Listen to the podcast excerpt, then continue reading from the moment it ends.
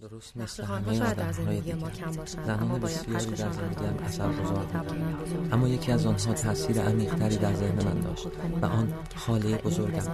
خاله میشناسیمشون. نزدیکید به ما. همه جای شهر هستن.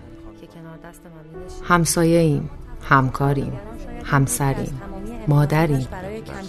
گاهی بعضی ها در ذهن هست حالا گرچه همه فکر ستاره آن که مشهور است زهرا قهرمان زندگی من حالا پیرزن هستم تو هر خونه قهرمانی هست به موجب این سند قصه زنان قهرمان را میشنویم. هر زن یک قهرمان. یکی بود یکی نبود.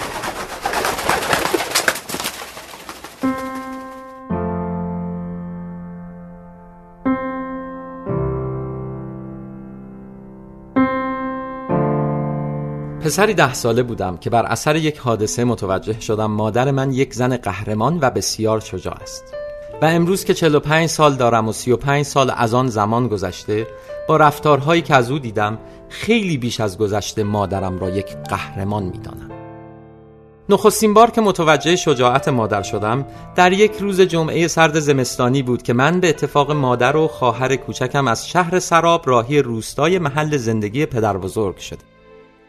پدرم تقریبا ماهی یک بار ما رو به دیدن پدر و مادرش که در یک روستای کوچک زندگی می کردند می برد. این روستا حدود دو ساعت از شهر فاصله داشت و جاده خاکی پیچ در پیچی را باید میپیمودیم تا به اونجا برسیم. آن روز هم صبح زود راه افتادیم و ساعت هشت صبح بود که ماشین پیکان ما به در خانه روستایی پدر بزرگ رسید. هنوز پدرم ماشین را خاموش نکرده بود که پدر بزرگ در آستانه در ظاهر شد. پدر، مادر و مرا بوسید و خواهر کوچکم را بغل کرد و به داخل خانه برد. بعد از ورود به خانه متوجه شدیم مادر بزرگ سخت بیمار است. همه ناراحت بودیم و ناراحتی ما وقتی بیشتر شد که فهمیدیم مادر بزرگ با حال بیماری بسات صبحانه را برایمان آماده کرده و شب قبل هم برایمان غذا پخته که ناهار داشته باشیم. جمعه هایی که به دیدار پدر بزرگ و مادر بزرگ می رفتیم ساعت چهار بعد از ظهر از ده راه می افتادیم تا قبل از تاریک شدن هوا به شهر برسیم. چرا که پدر همیشه می گفت ماشینش قرازه است و ممکن است در تاریکی خراب شود و در جاده خلوت روستایی بمانیم. اما آن روز به خاطر بیماری مادر بزرگ تا دیر وقت نزد او ماندیم و وقتی حرکت کردیم هوا کاملا تاریک شده بود. نیم ساعتی از حرکت ما نگذشته بود که جلوی ماشین ما کوه ریزش کرد و چند سنگ بزرگ به زیر ماشین ما رفت. ولی پدرم هر طور بود ماشین رو حرکت داد. تا اینکه ناگهان خاموش شد. پدر بیرون رفت تا علت خاموش شدن موتور ماشین را بفهمد و درستش کند که در تاریکی شب لیز خورد و درون چاله‌ای کنار جاده افتاد. من و مادر به کمکش رفتیم و او را که پایش بد جوری آسیب دیده بود و خونریزی می‌کرد هر طور بود به داخل ماشین بردیم. پدرم گفت با که بنزین سوراخ شده. نمی‌تونیم حرکت کنیم. اگه کسی به کمکمون نیاد تا صبح یخ می‌زنیم. او افسود که اگر پایش آسیب ندیده بود پیاده به ده می‌رفت و کمک میآورد. با شنیدن این حرف مادرم گفت من میرم. ولی پدرم مخالفت کرد و گفت منطقه پر از گرگ های گرسنه است و برای مادرم بسیار خطرناک.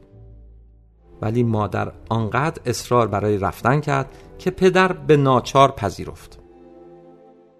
مادر یک چوب دستی را که همیشه زیر صندلی جلو بود برداشت و گفت با این چوب دستی دمار از روزگار گرگا در میارم. مادرم رفت. بعد از دو ساعت کمک رسید.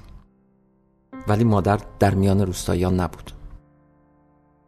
پدر و من با نگرانی از پدر بزرگ پرسیدیم مادر کو؟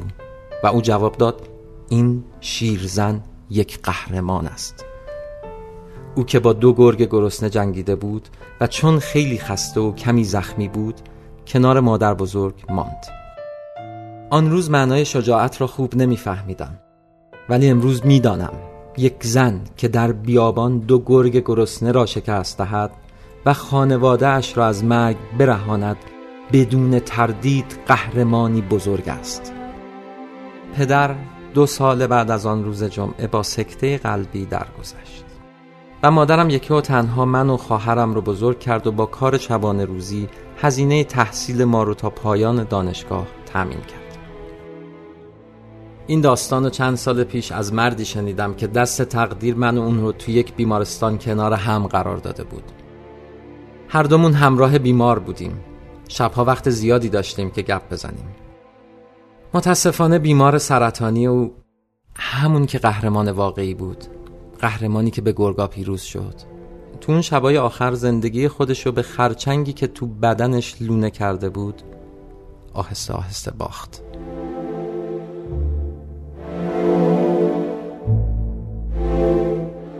روشنایی شب. نوشته دکتر بهروز بهزادی. من نیما بانک.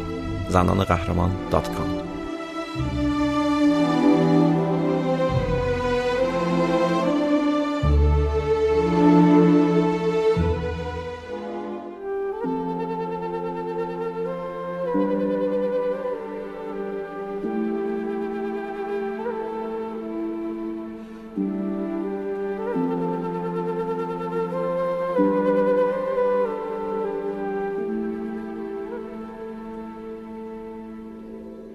داستان شب بهانه است. برای با هم بودن دور هم نشستن شنیده شدن.